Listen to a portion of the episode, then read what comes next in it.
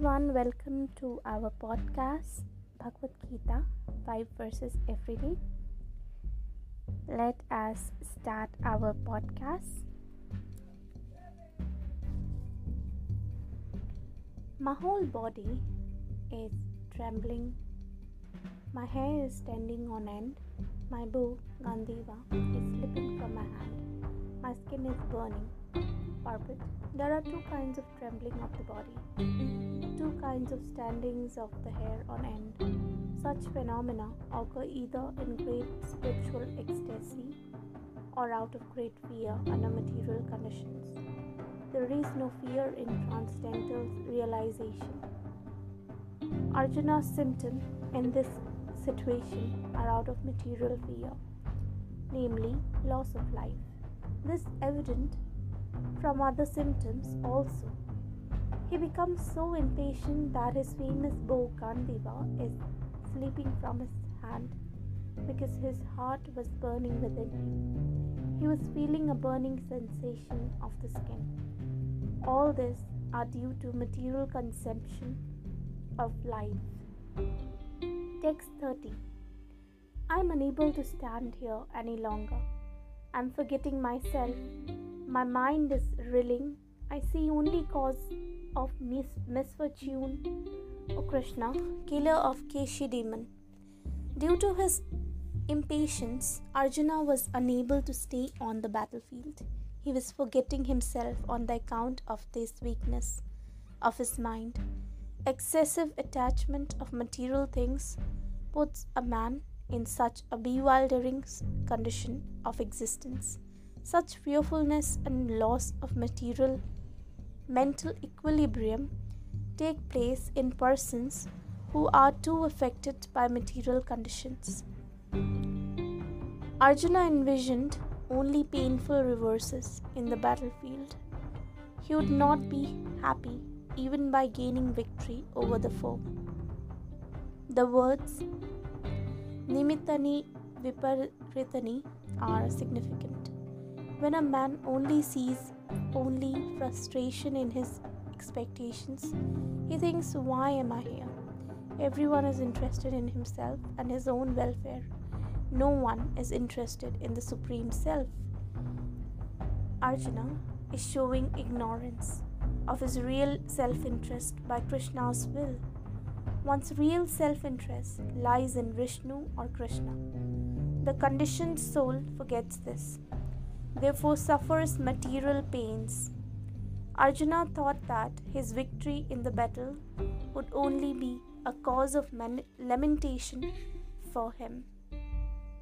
Text 31 I do not see how any good can come from killing my own kinsmen in this battle, nor can I, my dear Krishna, desire my subsequent victory, kingdom of happiness.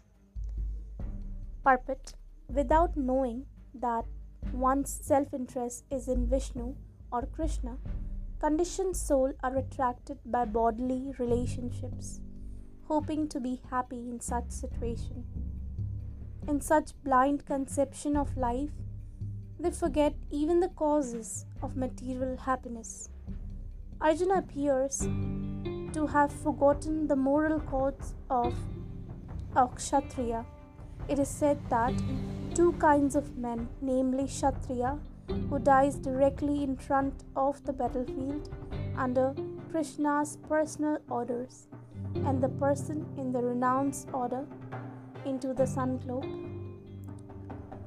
who is absolutely devoted to spiritual culture, are eligible to enter into the sun globe, which is so powerful and dazzling Arjuna is reluctant even to kill his enemies, let alone his relatives. He thinks that by killing his kinsmen, there would be no happiness in his life, and therefore he is not willing to fight.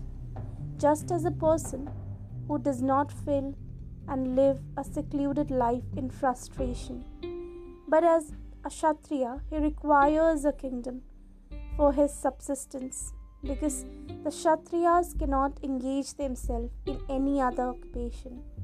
But Arjuna has a kingdom.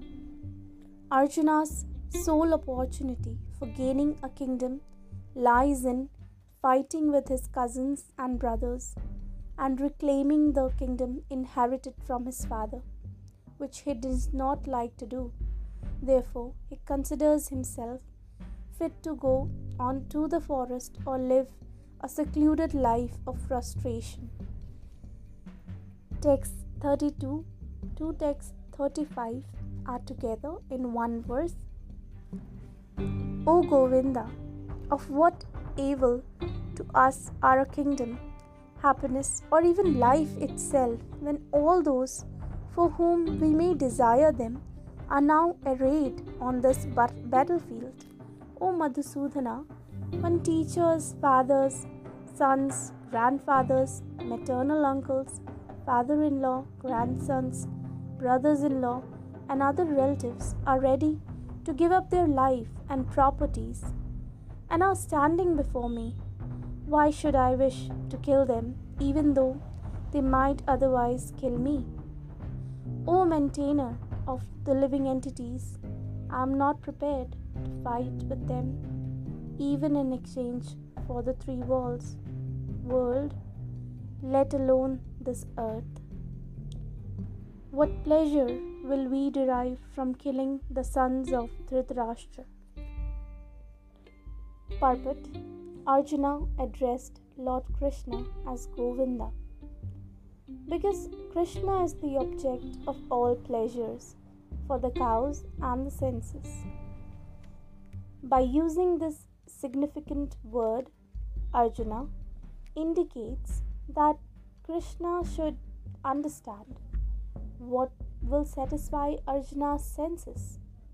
But Govinda is not meant for satisfying our senses. If we try to satisfy our senses of the senses of Govinda, however, then automatically our senses are satisfied. Materially, materially, everyone wants to satisfy his sense, and he wants God to be the order supplier for such satisfaction. The Lord will satisfy the sense of the living entities as much as they deserve, but not to the extent they may covet. But when one takes the opposite way, namely when one tries to satisfy the senses of Govinda without desiring to satisfy one's own senses, then by the grace of Govinda, all desires of the living entity are satisfied. Arjuna's deep affection for the community and family members is exhibited here, partly due to his natural compassion for them. He is not therefore prepared to fight. Everyone wants to show, show his opulence to friends and relatives, but Arjuna fears that all his relatives and friends will be killed on the battlefield and he will unable to share his opulence after victory. This is a typical calculation of material life. The transcendental life, however, is different.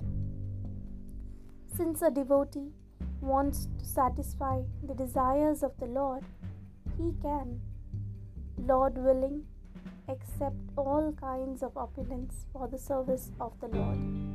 And if the Lord is not willing, he should not accept a farthing. Arjuna did not want to kill his relatives, and if there were any need to kill them, he desired that Krishna kills them personally.